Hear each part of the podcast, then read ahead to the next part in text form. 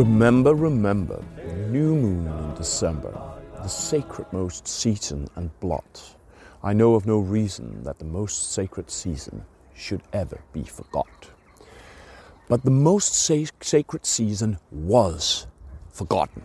And for about a thousand years, we North Europeans have not known when we were supposed to celebrate the perhaps most important holiday of our region, that octennial festival of life and fertility and returning circles of light that our ancestors used to celebrate every eight years in the uh, ancient sanctuaries of their regions and areas.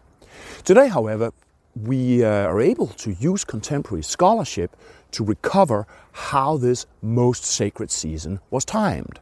And that is what this video is about. It's about announcing the time for our reopening of the octennial festival cycle, which is in two thousand twenty-three, next year.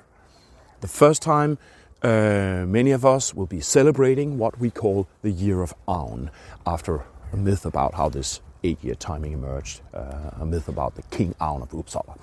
Um, because tonight is the Yule moon, that full moon that marks the ancient celebration of Yule, midwinter uh, holiday. But one year from now, at the Yule moon of two thousand twenty-three, we invite you to uh, join us in recovering uh, the reopening of this ancient uh, celebration cycle, celebrating the aligning of the cycles of light. What happens next year is that the cycle of the moon aligns with the cycle of the sun in a way that used to call for that most important holiday in Northern Europe. So this is the reopening uh, of that cycle and the opening of what uh, we are hoping will become a series of different kinds of communications and debates on different platforms throughout this year, two thousand twenty-two, about the upcoming Year of Aun in two thousand twenty-three. A year of celebration for all kinds of Nordic polytheisms and animisms and related religiosities, and we are encouraging you to celebrate this. Uh, the celebration of this octennially recurring Nordic Year of Aun disappeared uh, with the rise of Christianity in the north. It was the occasion that celebrated life and the abundance of the earth uh, had shared with us in the past eight years. And um, I've shared my reasoning on how to time this with a host of different scholars and uh, voices on the Nordic religiosity, primarily with uh, some friends of mine who know about this, and we have spoken about this. Um, the uh, scholar of Old Norse religion, Joshua Root, uh, Professor Matthias Norvig, the archaeologist, uh, Marie-Elisette Jacobsen, And, uh, and we have been talking about how to, how to handle this, how to bring this into play. Uh, I've also shared this reasoning with a host of different scholars and voices on Nordic religiosities and best brain in the world, brains in the world, and, uh, and on the whole, they buy this suggestion for how to do this timing. And uh, I will sum it up briefly in the end of this video. Uh, however, uh, importantly, I've found these perspectives to be of a nature where it didn't really kind of feel right to, for me to just fling them out as an individual, along with all my other idiosyncrasies. So I've contacted heathen voices, scholars, people who are interested in supporting this, so, so that the main point of this announcement of the octennial Year of Aun in two thousand twenty-three doesn't just come from me, but is backed by different people. In no order of merit, here they uh, are the ones that I've been able to find. Um, and we very much hope that more will join in and that all non-racist Nordics will contri contribute to this. Uh, I haven't had the resources to contact everybody that perhaps really ought to be con contacted. Um, and But these people here are backing the main points in my in my log logic, at different levels of course, but they uh, agree that my suggestion here is, one, it is a very meaningful contemporary way of timing these octen uh, octennial celebrations, that it is, two, probably also the best current bit for how this timing uh, was done also historically, and three, on this background we choose and announce two thousand twenty-three as the reopening, the recovery of this octennial cycle. two thousand twenty-three as the Year of Aun. And this is why we will be celebrating the opening of the Year of Aun next year on the Yule full moon on January seventh, uh, in about one year from now, one lunar year from now. So join us in one year from now on the Yule moon in marking this in your uh, in your place and in your festivals and in your gatherings and so on. S Many of us will be making grand plans throughout this year two thousand twenty-two to try to mark this occasion when the new moon of December aligns with the solstice on the next Yule uh, and the following moon then brings us that most sacred season, the Year of Aun. We will mark this, and hopefully this year two thousand twenty-three will be a year of celebration for all respectful, non-racist Nordics, and we would like to encourage you all to begin those yarns, dialogues, thinking here through two thousand twenty-two about how we can, in our time, recover this ancient and most sacred holiday.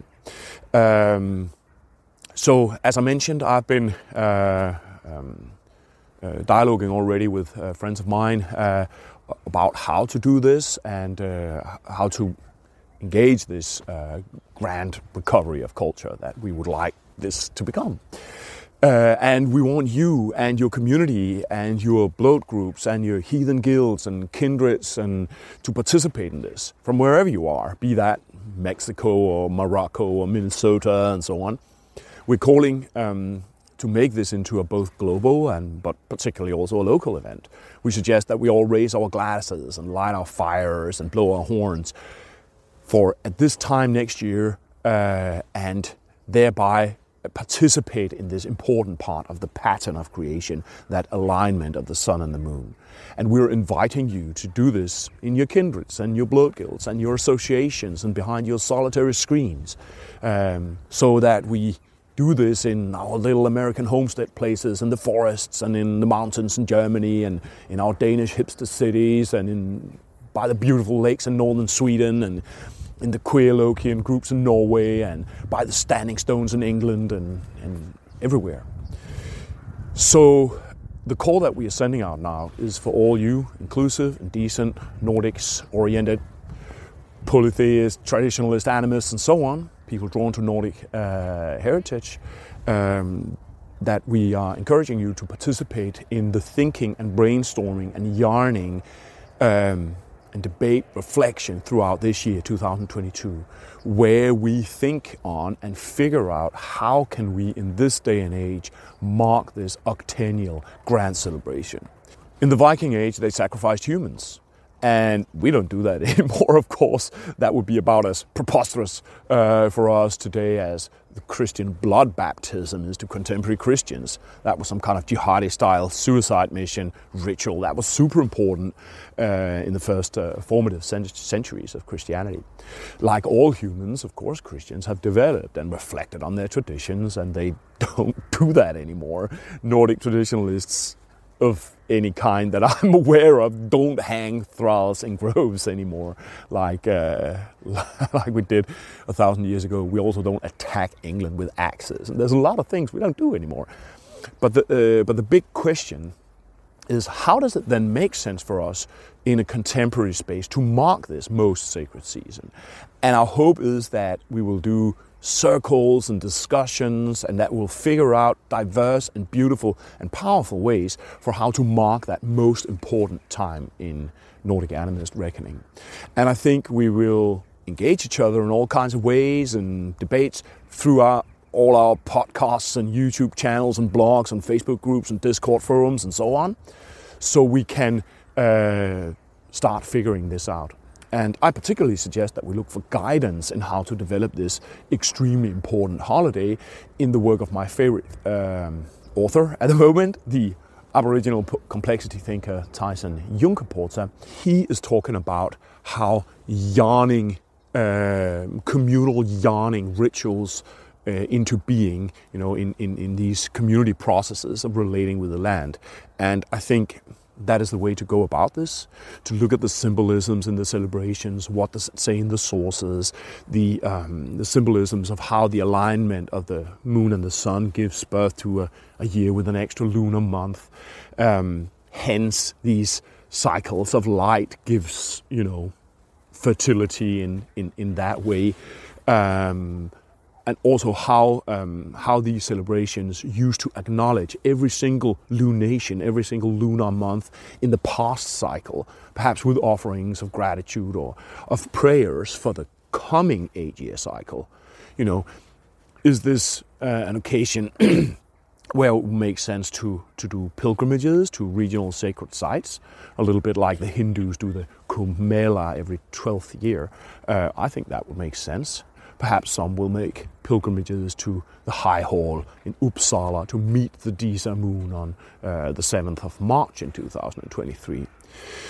So please share this video with your crew online and see what ideas people have, and I'll get back later with more information um, and um, probably more detailed argumentations on this.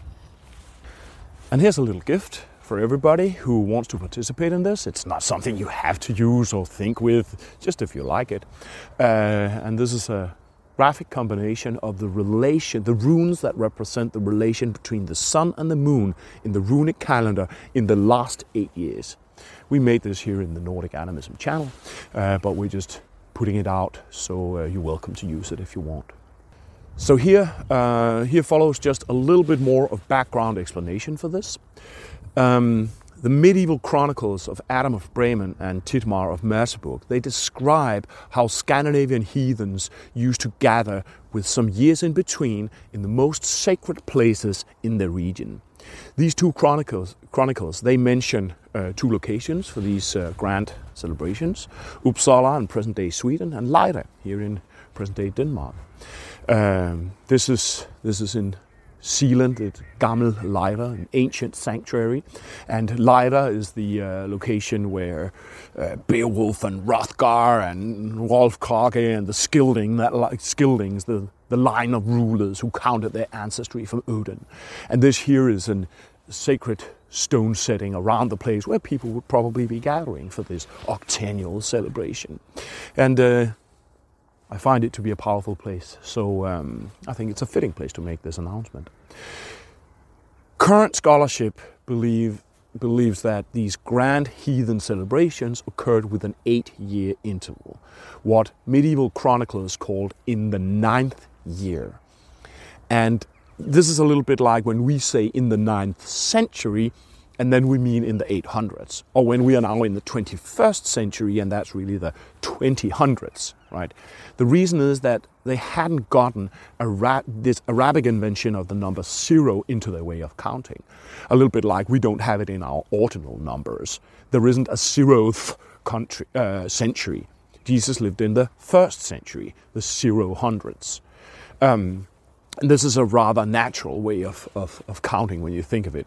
It, or almost a little bit ludicrous, this idea that there can be zero oranges lying there. Like, it could also be zero shrunken heads from Javaron-speaking Amazonian headhunters. Or it could be zero little packages of that French charcuterie product, which is called terrine forestière. Like, zero is a little bit of a weird thing, right? Um, but, but anyway, the fact that there are zero zeros in all ways of counting, uh, that is the reason that um, uh, medieval chroniclers write every ninth year post novem anno, then, and that then becomes every eight year in our current way of counting. So every eight year there were these grand gatherings of regional uh, festivals here in Lejre and uh, in Uppsala in Sweden. Um, and um, I might pick get back uh, to with more detailed explanations of how come it makes sense to recover this uh, uh, celebration cycle specifically from two thousand twenty-three, but in this video I'll just mention the ba basics.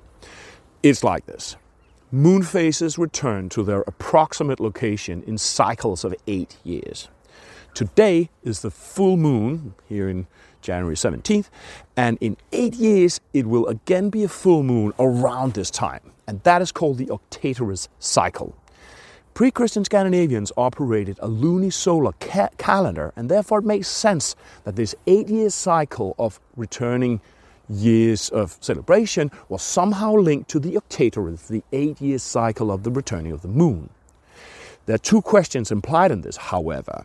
One, What location of the moon in relation to the solstice would then define such a year?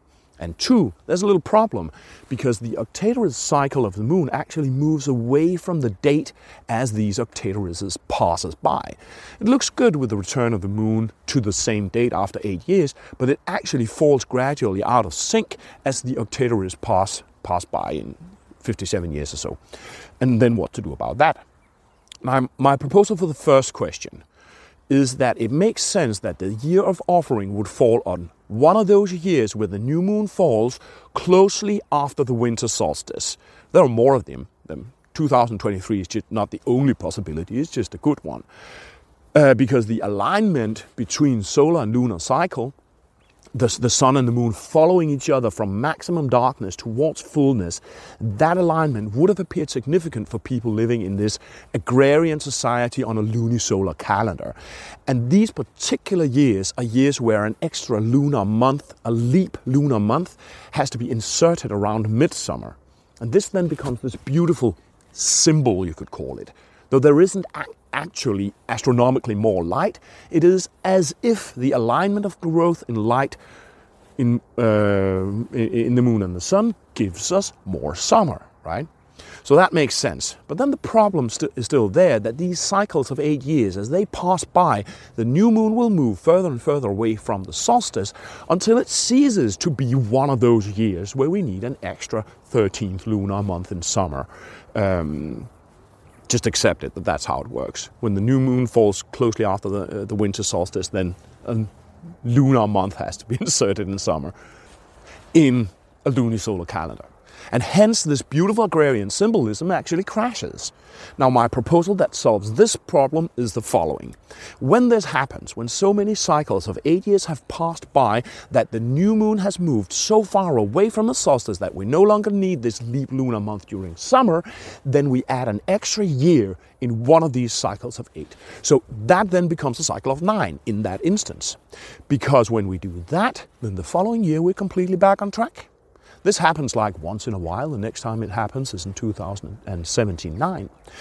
This solution is hypothetical because there are no sources that explicitly states this, but I've had pretty much the best brains in the world looking at this. I showed it to all my wise friends, much wiser than myself, and it is the best existing suggestion for how this would have worked. It's very meaningful in the lunisolar calendar, but the strength of this proposal is really its simplicity from the ex- existential position. It's easy to observe. In local communities, it's easy to handle. If you live in an oral-based community on a lo- lunisolar calendar, then this would be an evident and simple way to do it. And thereby you would maintain these cycles of eight years between the years of celebration in close and meaningful alignment with the heathen lunisolar calendar.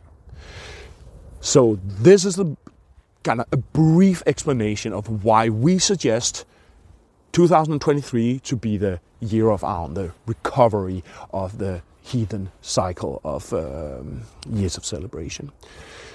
So thanks for listening, and share this video with your friends and see what they say, and start thinking about what you, we, us can do about this whole thing.